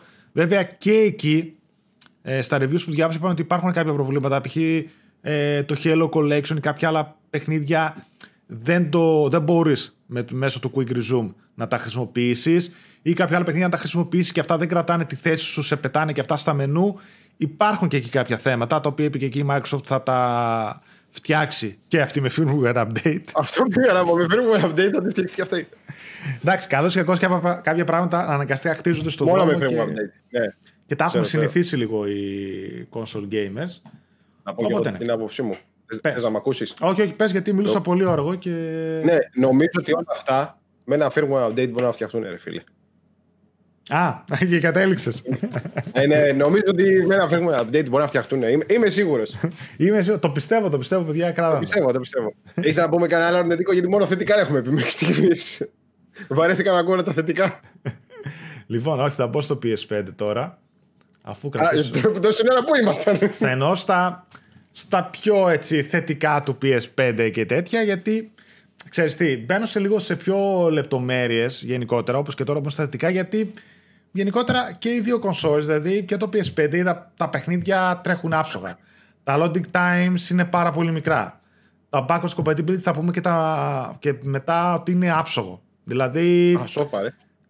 Τα πάνε πολύ καλά και ο γι' αυτό κοιτάω τώρα να πω κάποιες λεπτομέρειες που μπορεί να έχουν ερωτήσει. Απλά ελπίζω, ρε παιδί μου, και στα θετικά να μην χρειάζεται κάποιο firmware update. Όχι, όχι, εντάξει, αυτά είναι ήδη. Περασμένα. Αυτά έχουν, αυτά έχουν, τα περάσει. λοιπόν, ένα καλό καινούριο που φέρνει το PS5 και είναι καλύτερο από ό,τι το περίμενα είναι ότι, θα καταγράφει, είναι ότι θα καταγράφει το χρόνο που παίξαμε ένα παιχνίδι. Το παίξουμε. Ναι, ναι, που παίξαμε ένα παιχνίδι. Είτε είναι του PlayStation 4, είτε είναι του PlayStation 5, είτε τα έχουμε παίξει ήδη. Δηλαδή, όταν θα μπείτε στο 5, θα δείτε ότι θα σας δείχνει και τα παιχνίδια που έχετε παίξει στο 4 πέρσι, ξέρω εγώ. Αυτά τα υπάρχουν στους servers έτσι κι αλλιώς στη Sony. Οπότε τραβάει τώρα και σας δείχνει τα πάντα ε, το progress, πόσο έχετε κάνει progress για τα τρόπια. Δηλαδή, έχετε κάνει 68% progress, 29 στα 37 τρόπαια και έχετε παίξει 30 ώρες και τόσα λεπτά. Έτσι ναι. σου λέει συγκεκριμένο χρόνο. Οπότε ήταν κάτι νομίζω που το θέλαμε. Εγώ το χρειάζομαι και αρκετές φορές να όταν γράφουμε reviews καμιά φορά λέμε πόσε ώρες το παιχνίδι. Είναι μόνο γι' αυτό. Ναι, ναι. Κανένας δεν ήξερε. Εντάξει, έχει λίγο και την πλάκα του γιατί θυμάσαι που λέγαμε γιατί δεν το σωματώνουν. Η Sony κάποια στιγμή έκανε κάποια βιντεάκια ετήσια που γιόρταζε το PlayStation και έβαζε στο PSN ID σου και ναι, σου ναι, έλεγε ναι, ναι, ναι, Έχεις παίξει... Έχω παίξει τόσο, έχει τρόπια ναι, τόσα, ποιο είναι το τόσα. και Πάρα πει ότι αυτά τα στατιστικά υπήρχαν. Απλά δεν τα σερβερε η Sony. Υπήρχαν, απλά δεν τα έβρισκαμε. Ναι, αυτό ακριβώς. Οπότε τώρα ναι, θα μπορούμε να κάνουμε tracking Βέβαια. Πες, πες. Μερικά παιχνίδια το είχαν αυτό με τα παιχνίδια. Είτε πάντα για start ή δεν ξέρω εγώ τι. Κάπου σου έλεγε την ώρα, αλλά ήταν απειροελάχιστα. Ήταν ελάχιστα. Στα λέγανε, ναι. μπορεί να σου το έλεγε κρυμμένο στα save. Δηλαδή, άμα πήγες να κάνεις save, σου λέγε. Το Odyssey, ας πούμε, έλεγε. Το ναι. Odyssey, ας πούμε, λέει. Κάποια παιχνίδια το μετρούσαν, όντως. Οπότε είναι ένα καινούριο χαρακτηριστικό που έρχεται. Ένα άλλο χαρακτηριστικό που έρχεται είναι το Accolades, το οποίο ε, θα το δούμε και αυτό και πιστεύω ότι θα πάρει και ακόμα μεγαλύτερη μορφή. Το λεγόμενο Accolades System. Παιδιά, τι είναι αυτό το Accolades System; Προσπαθούν γενικά, προσπαθούν γενικά να δημιουργήσουν μια κοινότητα λίγο που θα επιβραβεύει τους καλούς παίχτες. Το Accolade System είναι ορισμένα badges, ε, badges ε, συγγνώμη, ορισμένα σηματάκια. Ορισμένα badges. ναι, badges ρε παιδί μου, τέλος πάντων, εντάξει, τα είπα Ορισμένα σηματάκια, ορισμένα μετάλλια, ναι, κάποιες badges, θα μπορούσε να πέφτει και αυτό, αν ήσουν κακός παίχτης. Ε, τα οποία έχει βγάλει η Sony, συγκεκριμένα τώρα έχει μόνο τρία, έχει το Helpful, το Welcoming και το Good Sport τα οποία μπορούμε εμείς παίζοντας online να τα απονέμουμε σε κάποιον άλλον παίχτη. Μπορούμε να δίνουμε ένα από αυτά τα σηματάκια. Άκουσα, ναι. να σου πω. Πες ότι ναι, παίζουμε ναι, online. Πες ότι παίζεις online. Ναι. Έτσι, παίζεις online Call of Duty. Call of Duty. Α, μας γάμισες. Εντάξει. Και βλέπεις ότι κάποιοι στην ομάδα σου σε βοηθάνε, κάποιοι στην ομάδα σου σε στηρίζουν, κάποιοι στην ομάδα σου από εδώ, από εκεί κτλ. Μπορείς να τους επιβραβεύσεις με κάποια από αυτά τα τρία σηματάκια. Helpful, welcoming ή good sport. Σαν emote είναι. Όχι emote, είναι σηματάκια. Είναι το... σαν, σαν emote. Σαν emote είναι budget, budget ρε παιδί μου, σηματάκια, κάτσε να στα... Ναι ρε παιδί μου, απλά υπάρχει και σαν, υπάρχουν ρε παιδί μου και μέσα στο παιχνίδι όταν παίζεις υπάρχουν και μερικά emote, όχι τώρα για το Call of Ναι, όχι, όχι emote. Ε, το οποίο λέει, ξέρω εγώ, hello, thank you που με βοήθησες εκείνη την ώρα και κουνιέται το χαρακτήρα, ξέρω εγώ. Ναι, ναι, όχι, όχι emote, όχι emote. Θα τα βάλω τώρα να τα δουν και τα παιδιά, για να μην μιλάμε έτσι στο στον, στον αέρα. Ναι. Αυτά μόνο τα τρία υπάρχουν. Αυτά μόνο τα τρία υπάρχουν. Helpful, το οποίο λέει Generous, effective communicator, team oriented, welcoming, accepting ναι. of others, open and friendly και good sport, positive, honorable, respectful. Και θα μπορείς να τα απονέμεις ένα σε κάθε match που παίζεις, ένα σε κάθε παίχτη, θα, θα μπορείς βασικά να τα δώσεις σε παίχτη που δεν είναι φίλος σου, Οπότε δεν μπορείς να γλύφεις φίλους για να σου δίνουν αυτά. Άκου τώρα. και θα μπορείς να δίνεις ένα από αυτά στον ίδιο παίχτη κάθε 12 ώρες. Και... Κερδίζω κάτι, ξέρω αν μου δώσουν ένα hello ή δεν ξέρω τι. Ε, ίσως να φαίνονται στο τέτοιο σου, στο προφίλ σου. Στο προφίλ μου, ότι ναι. έχω 12 hello, ναι, ναι, ξέρω ναι. εγώ. Γενικότερα στο προφίλ σου μπορεί να φαίνονται και να φαίνεται ότι είσαι ας πούμε καλός παίκτης. Και τώρα μου έσκασε φλασιά, σαν να ναι. θυμάμαι περίοδο Xbox 360 που είχε κάνει κάτι παρόμοιο η Microsoft. Μπορεί να είμαι και λάθος παιδιά, το θυμάμαι τώρα πολύ αμυδρά. Θυμάμαι σε κάθε προφίλ που έμπαινες, είχε κάτι σαν μετρητή, ο οποίος ήταν πράσινος, ξέρω εγώ, πορτοκαλί κόκκινος, που σου έλεγε και καλά πόσο έτσι καλός σε εισαγωγικά gamer είσαι. Δηλαδή, αν δεν είσαι τοξικός, αν δεν έχεις φάει reports και τέτοια, είχε ένα μετρητή που σου έλεγε πόσο καλός παίκτης είσαι. Ναι, okay, δεν Νομίζω ότι υπήρχε κάτι τέτοιο τώρα που το θυμάμαι. Δεν ξέρω. Κάτι τέτοιο παρόμοιο στο Xbox τώρα δεν νομίζω ότι υπάρχει. Τότε σαν να το θυμάμαι. Κάτι παρόμοιο ίσως πάει να κάνει και τώρα η Sony. Πω, θα, θα βγουν όλοι, θα τρελαθούν. Είχαμε τα trophies, τώρα θα έχουμε γι' αυτά. Ναι. να είμαι ο super duper παίκτης, ξέρω εγώ, pro player. Θα φανεί έτσι πώς θα κινηθεί όλο το πράγμα. Οκ, okay, δεν είναι κάτι αμάν και πώς. Συνεχίζω. Ναι. Ε, ναι, έχουμε πει ήδη δύο ωραία θετικά. Ωραία. Συνεχίζω με το ότι το μενού του PlayStation 5 είναι πλήρως εξελληνισμένο. Ναι, και υπάρχουν ελληνικά τόσο στο Spider-Man Miles Morales όσο και στο Astrobot. Ναι. Συνεχίζεται η στήριξη στο ελληνικό κοινό από τη Sony, full, τόσο στην κονσόλα όσο και στα παιχνίδια, κανονικότατα. Ελληνικά, Miles Morales, Astrobot, θα δούμε και στα επόμενα που θα κυκλοφορήσουν τις άλλες μέρες, όπως και στο μενού κανονικά. Ελληνικά, για όποιον θέλει να μάθει, δεν είναι μεταγλώτηση, έτσι. Ειδικά στο Astrobot και στο Miles. Ναι. Μιλάμε για υπότιτλους και μενού, επιλογές κτλ. Ναι, ναι, ναι, ναι, ναι. Όχι. Καλά, αυτό επειδή το συζητούσαμε τώρα και το Astrobot νομίζω δεν έχει τίποτα. Δεν μιλάνε τα ρομποτάκια αυτά έτσι κι αλλιώς για να υπάρχει μετάφραση. Mm. Καλά, ναι, οκ. Okay. Τι και προ... προχωράμε στα παιχνίδια. Τουλάχιστον αυτά τα δύο που βγήκαν reviews. Γιατί ναι. γενικότερα next gen παιχνίδια, παιδιά, ακόμα δεν υπάρχουν. Από 10 του μηνός θα βγουν τα Xbox και μετά θα δούμε παιχνίδια cross-gen. Π.χ θα βγει update για το Watch Dogs, θα βγει update για το Valhalla και πολλά άλλα παιχνίδια τα οποία θα είναι next gen. Τα οποία όμως θα κυκλοφορήσουν την πρώτη μέρα που θα κυκλοφορήσουν next gen consoles. Δηλαδή 10 του μηνός στο Xbox, 12 στο PlayStation 5. Οπότε προς το παρόν έχουμε μόνο αυτά, Astrobot και Spider-Man Miles Morales, τα οποία τα πήγανε πάρα πολύ καλά στα reviews. Το Miles Morales, ε, το, συγγνώμη, το, το Astrobot, Astro. ε, το Astrobot λένε ότι είναι ένα παιχνίδι το οποίο πραγματικά δείχνει το μέλλον του DualSense και πώς αυτό θα είναι αν όντως το εκμεταλλευτούν οι developers. Έτσι. Δηλαδή, αν όντως όλα αυτά τα features που έχει το DualSense, το οποίο είναι αυτό που ξεχώρισε πολύ εύκολα και ξετρέλανε έτσι αρκετούς για την α, επόμενη γενιά και τους έδωσε έτσι ένα next gen feeling. Ε, platformer, κλασικά, μέσα πολλά έτσι easter eggs από όλο τον κόσμο του PlayStation και διάφορους χαρακτήρες, χρήση του DualSense παντού, με διάφορους μηχανισμούς, τα πάντα όλα, ε, haptic feedback, χίλια δυο πραγματάκια. Νομίζω πόσο, δεν θυμάμαι βαθμολογία, κάτσε να πω και λίγο Metacritic τώρα που τα λέμε. Γιατί και τα δύο τα πήγαν... Astros Playroom. Astros Playroom, εγώ τι λέω, Astrobot. Ε, εντάξει, μωρέ, το ίδιο είναι. Εντάξει. Ο ίδιος ναι, χαρακτήρας είναι.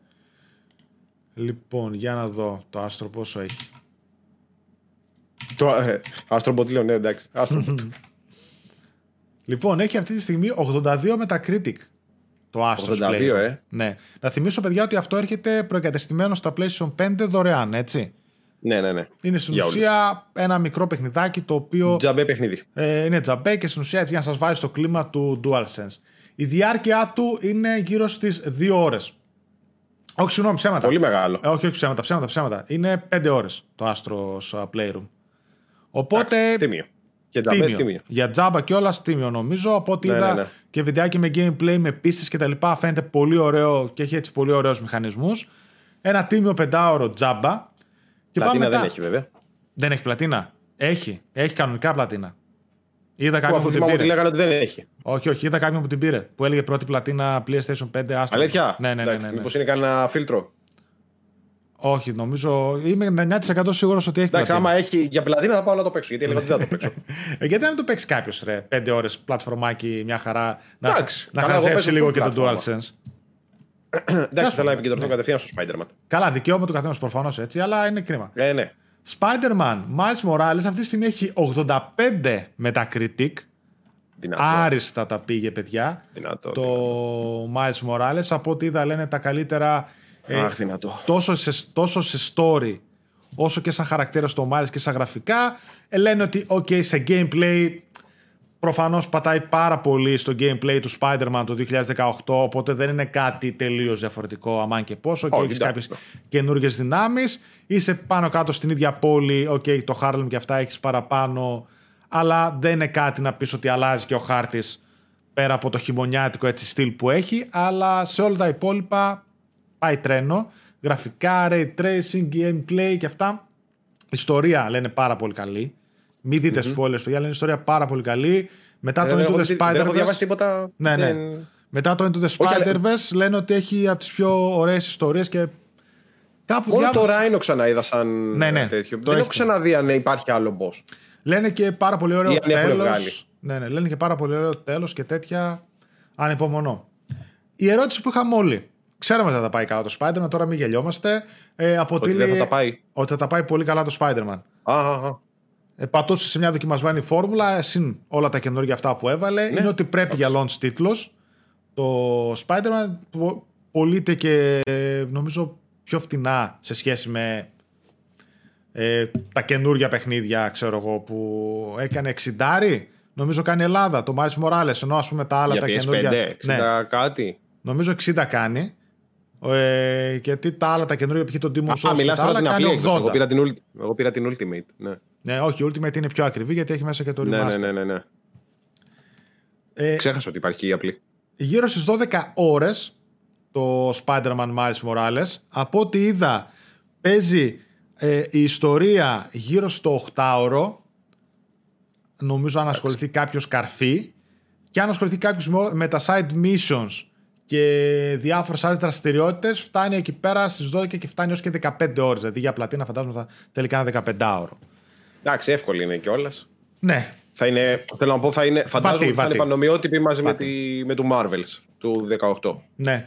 12 ώρε λοιπόν, όντως πάνω κάτω εκεί όσο λέγανε για το mm. The Lost Legacy, το οποίο και εκείνο νομίζω έπαιζε τόσο 12 ώρες, 14, να μα σχολιώσουν με όλα κτλ. Άντε εκεί πέρα, αυτό 12-10, πες ο μέσος όρος χρήστης να το κάνει. Οκ, okay, τίμιο για αυτά που προσφέρει. Και έχει μετά και New Game Plus, βέβαια, για όποιον θέλει να παίξει ακόμα περισσότερο. Μπράβο. Εξαιρετικές κριτικές. Φαντάζομαι και θα βγάλουν και κανένα season pass αυτά; Ή μπα, όχι, δεν. Mm, δεν ξέρω. Δεν νομίζω τώρα να βγάλουν. Αλλά μου πεις και τι να βγάλουν. Για το Miles Morales. Δεν νομίζω, δεν νομίζω. Ήδη αυτό, ας πούμε, στην ουσία είναι ένα expansion του. Ναι, αυτό του Spider-Man, ένα Spider-Man. πολύ τίμιο expansion και okay, μια ολοκληρωμένη εμπειρία και πάμε ναι, τώρα στο 2. Κατάλαβες. Ναι, το 2 καλά, το περιμένουμε το 22. Οπότε ναι. Α, εδώ πέρα διαβάζω που λένε ότι για να κάνεις λέει, το παιχνίδι 100% θα έχει και 17 ώρες, λέει. Εντάξει, οκ. Okay. Mm. Και για υπάρχουν, λέει, και κάποια κλειδωμένα, λέει, skills και στολές πίσω από το New Game Plus. Οπότε. Εντάξει, μια χαρά. Αν σου στο Game Plus, ανεβαίνει. Αλλά OK, okay, δεν είναι και μεγάλο παιχνίδι. 8 με 10 ώρες πιστεύω το main game κάπου και θα μας πάρει. Εγώ φυσικά ε, τα καλά, sorry κιόλας δεν θα έχουμε και παιχνίδια να παίξουμε για, mm. για launch τίτλους. Οπότε. ή τέλος πάντων με όσο ασχοληθούν ο καθένας μας. Εγώ ας πούμε δεν ασχολούμαι με Demon. Mm. Δεν είδα, ξέρεις τι δεν είδα τώρα για το PlayStation 5 προσπαθούσα να σκεφτώ. Είδα κάποιες μετρήσεις που κάνουν. Δεν είδα έτσι ακόμα, τουλάχιστον φαντάζομαι θα βγουν σίγουρα και τις επόμενες μέρες. Μπορεί και τα παιδιά μέχρι να δουν την εκπομπή να έχουν βγει. Θα ήθελα έτσι να δώσω, να δώσω συγκριτικά θορύβου και. Του PlayStation. Ναι, το PlayStation. Ναι, το PlayStation 5 με το Xbox Series. Να δω επίπεδα θορύβου, να δω επίπεδα θερμοκρασίας. Είδα κάπου κάποια στιγμή ένας που τα μέτρησε και είχε θόρυβο, δηλαδή ήταν η κονσόλα. Εγώ κάπου διάβασα ότι είχε θόρυβο και το 5. Όχι, δεν ξέρω αν είναι fake ή όχι. Όχι, όχι, εγώ κάπου πέτυχα. Πέτυχα ένα σχόλιο, αλλά όχι, όχι. Εγώ αυτό που πέτυχα ήταν από κάποιον reviewer που έλεγε ότι και οι δύο κονσόλες είναι αθόρυβες. Μακάρι, μακάρι, μακάρι. Αθόρυβες. Και κάπου νομίζω είχε κρατημένο. Κακώς δεν την κράτησα να τη δείξω στα παιδιά. Είχε κρατημένο και ένα θερμόμετρο και νομίζω έγραφε 58 βαθμούς όταν έτρεχε παιχνίδι το PlayStation 5. Που είναι πολύ καλή θερμοκρασία. Μάλιστα.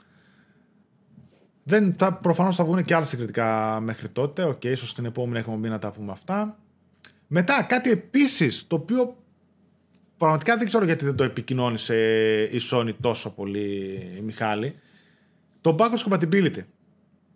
Είδαμε ναι, το τελευταίο χρονικό διάστημα ότι βγαίνανε κάποια updates, κάποια patches για πολλά παιχνίδια της Sony και τέτοια. Λέγαμε θα έχει κάποια enhancements, κάποια άλλα πραγματάκια το PS5 μας μπήκε και είδα μισή ώρα το Digital Foundry που έκανε συγκριτικά και ένα άλλο επίσης βιντεάκι που έκανε συγκριτικά για το πώς τρέχουν τα παιχνίδια του PlayStation 4 στο PlayStation 5 και πραγματικά μείνανε αν είναι πολύ καλύτερο από ό,τι το περίμεναν, το Digital Foundry. Συναντήσανε ε, ελάχιστα προβλήματα και εκείνο κυρίως οφείλεται στα παιχνίδια περισσότερο. Είναι πάνω κάτω παιδιά όπως είναι και το Series X και όπως το περιμέναμε. Δηλαδή, αν ένα παιχνίδι δεν έχει κλειδωμένα frames και αναλύσεις, τα τρέχει στο μέγιστο των δυνατοτήτων τους. Έτσι. Δηλαδή, δείξανε πάρα πολλά παιχνίδια τα οποία τρέχουν όπως τρέχανε στο PlayStation 4 Pro και με 60 FPS καρφωμένα. Έτσι. Και είδαμε και παιχνίδια, είδαμε και Days Gone, είδαμε God of War και κάποια άλλα third parties, τα οποία το Sekiro ας πούμε και τέτοια, τα οποία ήταν καρφωμένα στα 60 FPS.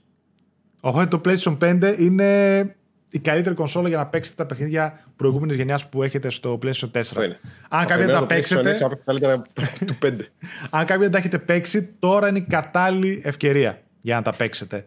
Έτσι. Από ό,τι είδα, η διαφορά γενικότερα στην προσέγγιση του backwards compatibility μεταξύ Xbox και PlayStation 5 ε, είναι πάνω κάτω στο πώς τρέχανε στις προηγούμενες κονσόλες. Δηλαδή, αν τα παιχνίδια τρέχανε στο One X που είχαν γενικότερα θυμάσαι, να το έλεγες και εσύ, στα Resident Evil και σε αυτά, πολλά συγκριτικά που βλέπαμε, βλέπαμε ότι στο PlayStation 4 Pro είχαν π.χ. Dynamic 4K, αλλά είχαν π.χ. καλύτερα FPS. Ενώ στο Xbox One X είχαν 4K, 4K native, ενώ είχαν χαμηλότερα FPS. Θυμάμαι τα Resident, ας πούμε, και κάποια. Πολύ χαμηλό ήταν. Ναι, και κάποια άλλα παιχνίδια.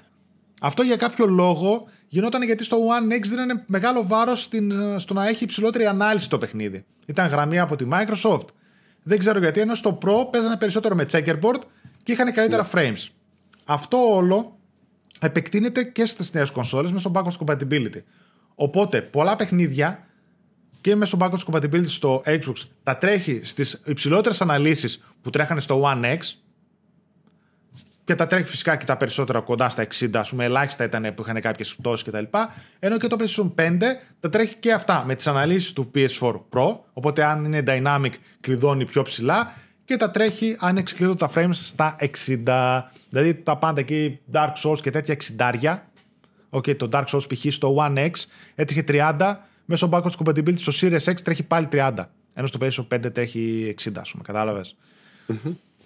Φυσικά το πρόβλημα είναι π.χ. που ρωτούσαν για το Bloodborne που έχει κλειδωμένα τα 30 FPS, δεν τρέχει. Τρέχει 30. Έτσι, ναι. έχει τα ίδια θέματα. Οπότε, αν τα παιχνίδια είναι κλειδωμένα στα 30 FPS, πρέπει ο developer να βγάλει patch, να τα ξεκλειδώσει για να παίξουν στις κονσόλες νέας γενιάς στα 60. Πάντως τρέχουν νερό. Τα παιχνίδια του backwards compatibility κάνουν πολύ καλή δουλειά και η Sony και η Microsoft. Τη Sony δεν τη στόχα, να πω την αμαρτία μου. Έτσι, ενώ η Microsoft έχει επιδείξει παραδείγματα εδώ και χρόνια μέσω backwards compatibility. Μπράβο. Είδα δηλαδή, τα Days Gone που τρέχανε 60, τα God of War και αυτά. Τι να πω. Ναι, ε, για όσοι δεν τα έχουν παίξει θα είναι πολύ δυνατή η επιλογή. Πολύ δυνατή επιλογή σίγουρα. Αυτό που είδα και μου έκανε εντύπωση ε, υπέρ του Xbox για τα backwards compatibility παιχνίδια είναι ότι η χρόνη φόρτωσης, τα loading times τα λεγόμενα έτσι, είναι αν όχι η ίδια, πιο σύντομα και από το PlayStation 5. Δηλαδή μπορεί ας πούμε ένα παιχνίδι να φόρτωνε σε, ε, ξέρω εγώ, σε 50 δευτερόλεπτα. Στο Xbox, στο PlayStation 5 μπορεί να έκανε ένα λεπτό. Έτσι. Ναι. Δηλαδή είδα πολλά παιχνίδια που ήτανε, φορτώνανε πολύ πιο γρήγορα στο Xbox Series X μέσω backwards compatibility μιλάμε πάντα παιδιά από ότι στο PlayStation 5. Τώρα από ό,τι διάβαζα εκεί πέρα λένε ότι κυρίως οφείλεται στο ότι είναι πιο υψηλά χρονισμένη η CPU του Xbox Series X γιατί αυτά γίνονται brute force ε, μέσω της CPU οπότε εξού εκεί πέρα κερδίζει στο χρόνο φόρτωσης κτλ. Αλλά αν ήταν κάτι το οποίο δεν το περίμενα, περίμενα ότι εντάξει, όχι να είναι SSD, το ένα τα τα φορτώνω πιο γρήγορα το backwards compatibility, αλλά προφανώς δεν παίζει τόσο μεγάλο ρόλο στα παιχνίδια προηγούμενης γενιάς. Παρ' όλα αυτά στα παιχνίδια της επόμενης γενιάς, από ό,τι είδα, ε, ένα βίντεο το πώ φορτώνανε. Εντάξει, παιδιά, μιλάμε για μεγάλου χρόνου φόρτωσης του στυλ 10 δευτερόλεπτα, ξέρω εγώ, να κάνουν τα παιχνίδια που ήταν βαριά και τα υπόλοιπα να κάνουν 8, 6, 4, 2 και τέτοια. Ναι. Ναι, ήταν, είχαμε έτσι αρκετά μεγάλη δόση από κονσόλες. Μικρότερη δόση από παιχνίδια βέβαια. Δηλαδή θα περίμενα έτσι να... Έχουμε ακόμα μέρες βέβαια. Θα βγουν και άλλα reviews για τα Demon's Souls και ό,τι άλλο κυκλοφορήσει. Τα Sackboy και ό,τι άλλο έχει το PlayStation 5 και το Xbox. Αλλά ναι, ακόμα έχουμε έτσι λίγο ψηλά πράγματα. Το Xbox τι έχει; Από next gen παιχνίδια. Ε, το Xbox, παιδί μου, να δούμε τα next gen updates τουλάχιστον. Δηλαδή να δούμε. Μόνο το. Το Assassin's; Ναι, όχι, θα ήθελα να δω συγκριτικά π.χ. το Assassin's πώς τρέχει. Με το Assassin's στο 5 και στο 6. Ναι, το 5 και στο 6 πώς τρέχει με το next gen upgrade.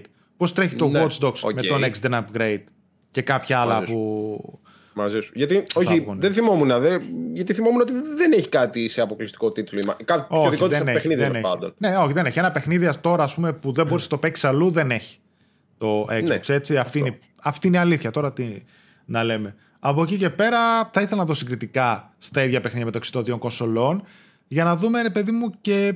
Εντάξει, τώρα είναι ακόμα αρχή της γενιάς, παιδιά, οπότε μην περιμένετε κιόλα να εκμεταλλευτούν το hardware τόσο του X όσο και του PlayStation 5. Αλλά έστω να δούμε συγκριτικά αναλύσεις, frames, υπάρχουν διαφορές, υπάρχουν διαφορές στα γραφικά. Έχει ένα για τις νέες κονσόλες. Αυτά πάμε σε μικρότερα νεάκια. Ε, ναι. Αφού είπαμε όλα τα θετικά. Όχι, εντάξει, ξέρεις τι, από, από όλα αυτά που είπαμε, τα θεωρώ, ναι. ε, τα, τουλάχιστον τα αρνητικά έτσι, και στο 5 και οτιδήποτε τυχόν είδα για το 6, κάποια προβλήματα που έχει στο firmware ή τα μενού του που λένε ότι είναι 1080p ή το quick resume που έχει κάποια θέματα κτλ. Θεωρώ ότι όλα αυτά θα διορθωθούν. Όπως και στο 5 θα βγουν πράγματα.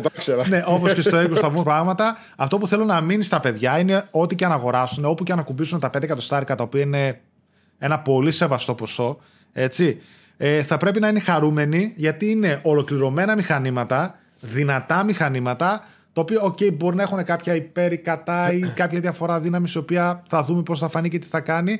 Αλλά από ό,τι βλέπω και ό,τι παιχνίδια έχουμε δει ως τώρα τρέχουν νεράκι και τα πάνε πολύ καλά. Και επίσης μην κολλάτε με τίποτα στο native 4K. Έτσι. Oh, καλά, εντάξει, όχι, το κόστος είναι πολύ υψηλό και για τα δύο μηχανήματα. Το native 4K δεν υπάρχει λόγος. Και επίσης μην βιάζεστε να αγοράσετε ε, 4K τηλεόραση με HDMI 2.1 δεν υπάρχει λόγος. Ούτε 8K ούτε. Δεν υπάρχει. Όχι, τι 8K. Τι 8K. Δεν ε, καλά είναι. Κανένας... Μερικοί που λένε, εγώ θα πάρω 8K. Ναι, OK, okay, εντάξει. Δεν υπάρχει κανένας λόγος να βιαστεί κάποιος να αγοράσει τηλεόραση τώρα, εκτός αν έχει τα λεφτά και πει εγώ ότι θέλω τώρα πάρ' την, με HDMI 2,1, έτσι. Ναι, ναι. Τα οφέλη της είναι πολύ μικρά σε σχέση με το κόστος και με τα λίγα μοντέλα που κυκλοφορούν. Αφήστε να περάσει του χρόνου του παραχρόνου που θα γεμίσει η αγορά και θα πέσουν οι τιμές. Και οι τιμές. Ακριβώς.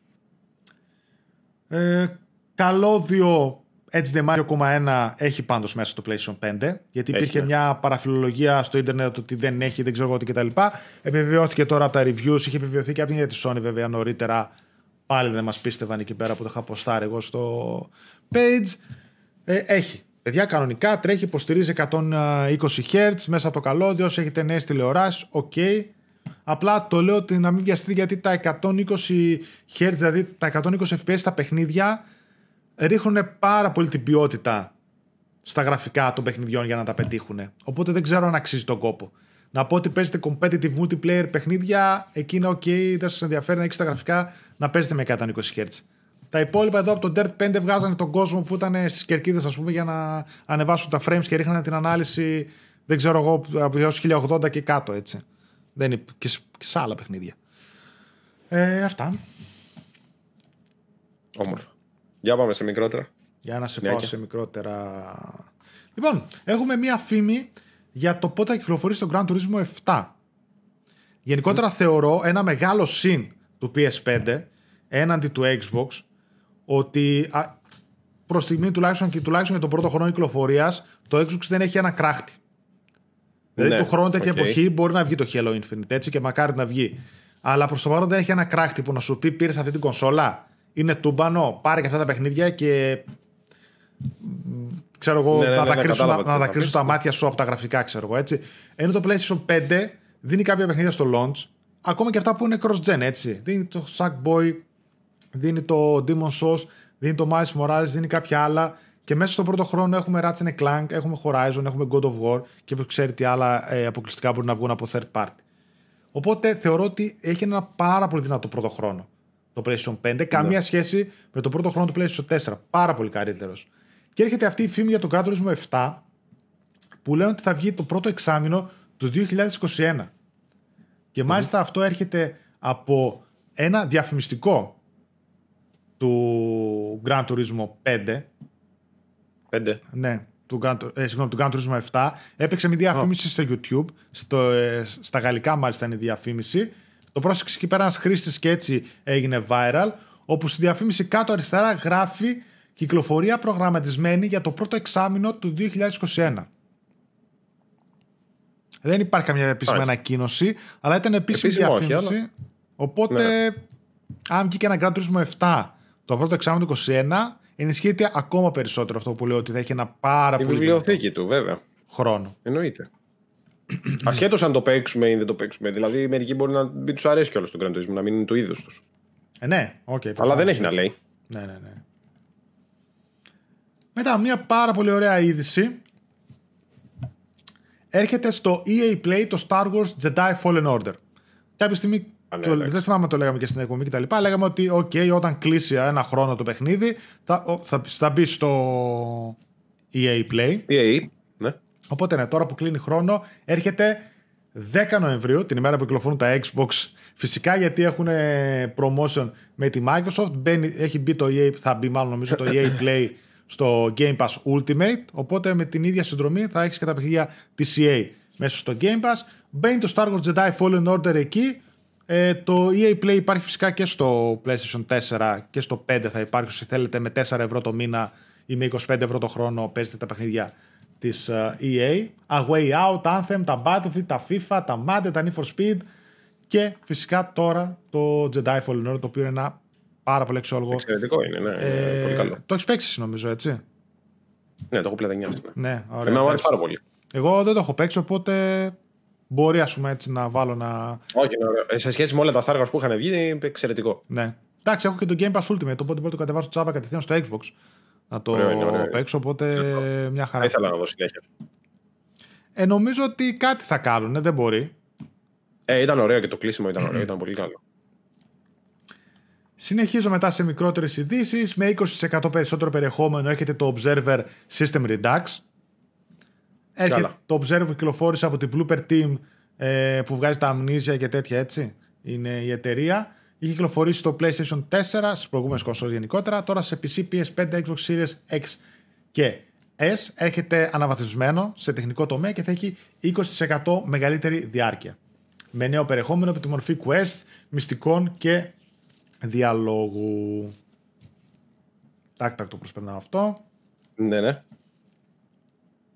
Μετά κάτι που δεν περίμενα, δεν ήξερα, γενικότερα κανείς δεν το ήξερε, ότι στο DualSense είναι αποσπόμενο το μπροστά δεν έχουμε και ένα DualSense τώρα να το δείξουμε. Άμα και πώς. Ναι, δείξτε το DualSense. είναι, είναι αποσπόμενο το μπροστά μαύρο κομμάτι που έχει και ένα, ένα κομμάτι ναι, πλαστικό που είναι στο PS button και στους δύο αναλογικούς. Εκείνο, παιδιά, ένας χρήστης έδειξε ότι είναι αποσπόμενο, τουλάχιστον δεν είναι, είναι πανεύκολο το να αφαιρεθεί. Οπότε, αν δεν δούμε κάτι official, μπορεί να παίξει πάρα πολύ με 3D. η Sony, μα δεν βγαίνει. Δεν το σπάσε μαλάκα ο άλλος. ε, μπορεί να δούμε έτσι όπως και, τα, και οι πλάκες, τα πλαστικά, τα πλαϊνά του PlayStation 5. Πόσα μπορεί... λεφτά πλέον; Μπορούμε να δούμε έτσι 3D printed uh, σχέδια, ξέρω ε, ή, χρωματι... ή, χρωματισμένα ή τέτοια. Καλά, να ξέρεις ότι με, με, αυτά θα κάνουν παπάδες και θα βγαίνουν και καλύτερα από τις συλλεκτικές. Ναι. Όσοι έχουν και μηχάνημα 3D printed να τα φτιάχνουν. Mm. Σίγουρα. Ε, θα παίξει πολύ μπάλα το 3D printing. Ω, καλά είσαι. Αυτό σου λέω, θα φάνε και τις συλλεκτικές. Δηλαδή η Sony θα βγάζει Πάντως... κάτι official που ναι, παίζει ναι. να είναι χειρότερο από, το, από αυτό που θα φτιάξει μόνος σου. Πάντως είχε βγει ένα site. Το είχαμε ανεβάσει και στο δικό μας το site που πουλούσε έτσι custom made uh, πλαϊνά για το PlayStation 5. Ε, πήρε παραγγελίες και τέτοια και τελικά τις ακύρωσε όλες γιατί μηνύθηκε από τη Sony για δικαιώματα και τέτοια και πάει το site. Οπότε δεν ξέρω μάλλον τίποτα eBay από εδώ από εκεί σου να παίξουν τρίτη κατασκευαστές.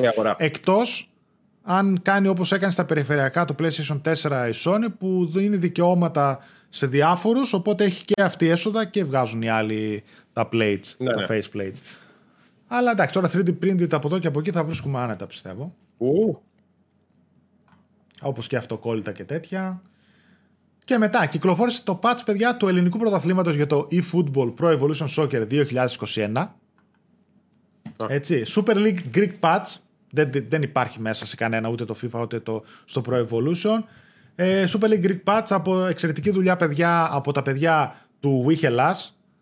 We Hellas κάθε χρόνο τους τιμάμε, τους ανεβάζουμε στο site το νέο κτλ.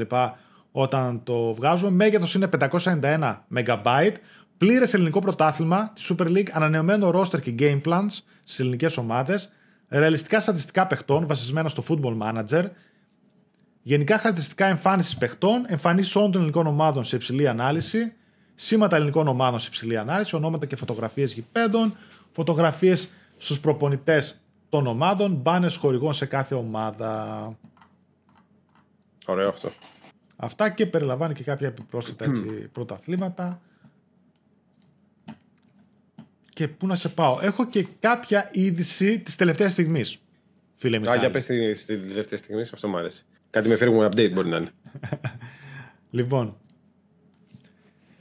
Ε, οι Codemasters, οι οποίοι μας έδωσε ναι. τώρα το Dirt 5, έχει τα F1, γενικότερα ξέρουμε ναι, το ναι, ναι, ναι, που είναι και πόσα παιχνίδια ε, βγάζει, επιβεβαίωσε ότι βρίσκεται σε συνομιλίες για εξαγορά από την Take-Two. Αλήθεια. Ναι. Γύρω στα 740 εκατομμύρια λέει θα είναι εξαγορά, λίρες Αγγλίας. Από την Take-Two, παιδιά, να θυμίσω ότι η Take-Two είναι η parent company, είναι η μαμά ε, της Rockstar, είναι η μαμά της 2K, το NBA κτλ. Είναι ένας από τους μεγαλύτερους publishers που υπάρχουν. Ω, μαλάκα, πολύ δυνατό αυτό. Ναι, δεν είναι ακόμα επίσημη εξαγορά, αλλά λέει ότι βρισκόμαστε στις συνομιλίες. Τώρα για να βγούνε και να πούνε ότι βρισκόμαστε στις συνομιλίες, το κάνουν και λίγο επίδες να ανέβουν οι μετοχές και το ένα και το άλλο. Ξαλά, Αλλά ναι, είναι μεγάλα νέα παιδιά. Τα είδα τώρα στο Twitter και τα μεταφέρουν στην εκπομπή φρέσκα-φρέσκα. Ε, ναι. Πάμε για λογικά εξαγορά It Codemasters από την uh, Take-Two. Μαλάκα. Εντάξει, βαρβάτο. Mm. Λοιπόν, και ένα άλλο επίσης, να πω έτσι. Και άλλο τώρα της τελευταίας στιγμής είναι γι' αυτό. Ε, ε, από το controller έρχονται όλα. Τι γίνεται; Α, τη Square Enix. Άνοιξα το Twitter τώρα και μου βγήκε κανένα δύο-τρει ειδήσεις. Ναι. τη Square Enix λέει. Ε, δημοσίευσε 6,5 δισεκατομμύρια γεν χασούρα. Ναι, ναι. Για τα χασούρα. παιχνίδια της. Ναι, χασούρα. Ναι. Μπήκε μέσα τέλος πάντων έτσι 6,5 ναι, ναι, ναι, ναι, ναι, ναι. Ε, χασούρα για τα παιχνίδια της. Με το μεγάλο βατερλό που είναι το Marvel's oh. Avengers. Ήμουν ασίγουρε, ρε φίλε. Ήμουν ασίγουρε θα ήταν το Marvel's Avengers. Δεν είπε λέει. Ρε πώς... φίλε, προσπαθώ να παίξω. Δεν παίζεται το πούστικο. Θέλω να το τελειώσω να φύγει από τη ζωή μου. Δεν, κακό. Δεν είπε λέει πόσο πούλησε. Έτσι. Τι να πει, ρε. Τι να πει. Αλλά οι ποσότητες λέει ήταν γύρω στο 60% από αυτά που υπολογίζανε. Ψάχνει τα μαλλιά μου. Ναι. Και λέει ότι υποδηλώνει ότι το παιχνίδι κόστησε πάνω από 100 εκατομμύρια για να το φτιάξουν και πούλησε μόλις 3. Φω. Έτσι. Εντάξει, ήταν κακό. Οπότε για τέτοιο τεράστιο όνομα και αυτό. Εντάξει. Κουβαλάς και ένα όνομα από πίσω.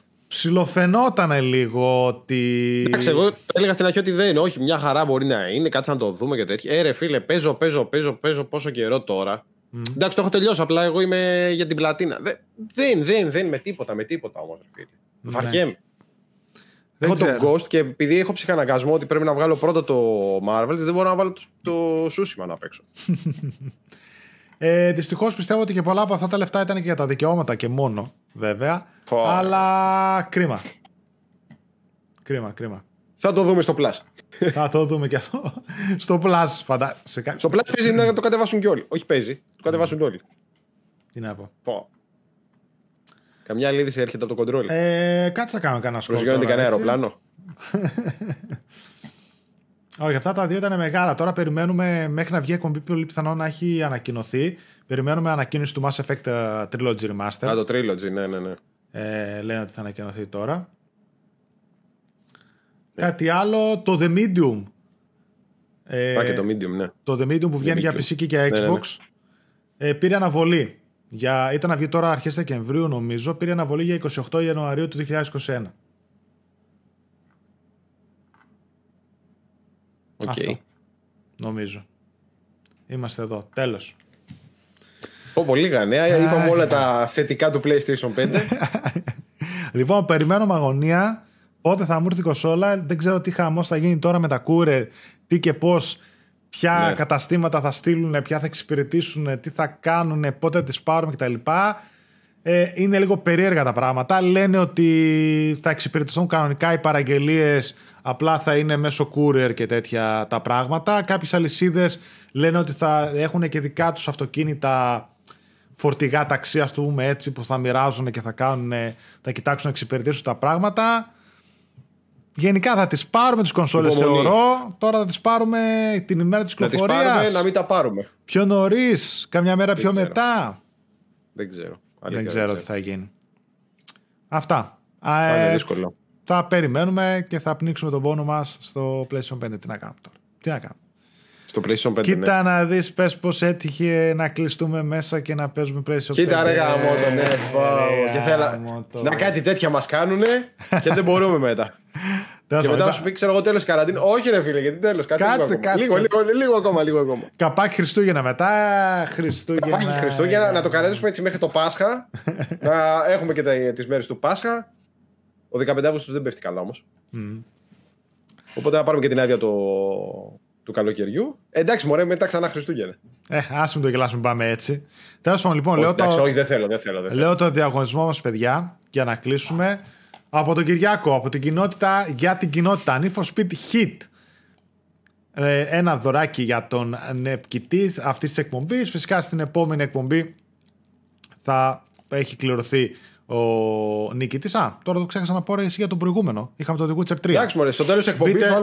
όχι, όχι, να μπείτε. Αφού θα βάλεις έτσι κι αλλιώς φάσα, μωρέ. Έχω ανακοινώσει κανονικά τον νικητή στο βιντεάκι στο προηγούμενο Gamecast με καρφιτσωμένο σχόλιο κτλ.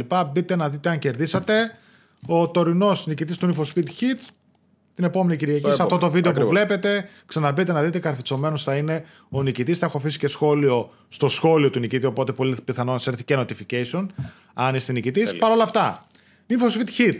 Subscribe στο κανάλι μας, like στο βίντεο, σχόλιο με hashtag PSAdGR και δεύτερη, ε, τέλος πάντων, δεύτερη προαιρετικό βήμα, μάλλον για δεύτερη υποψηφιότητα να κερδίσετε το παιχνίδι.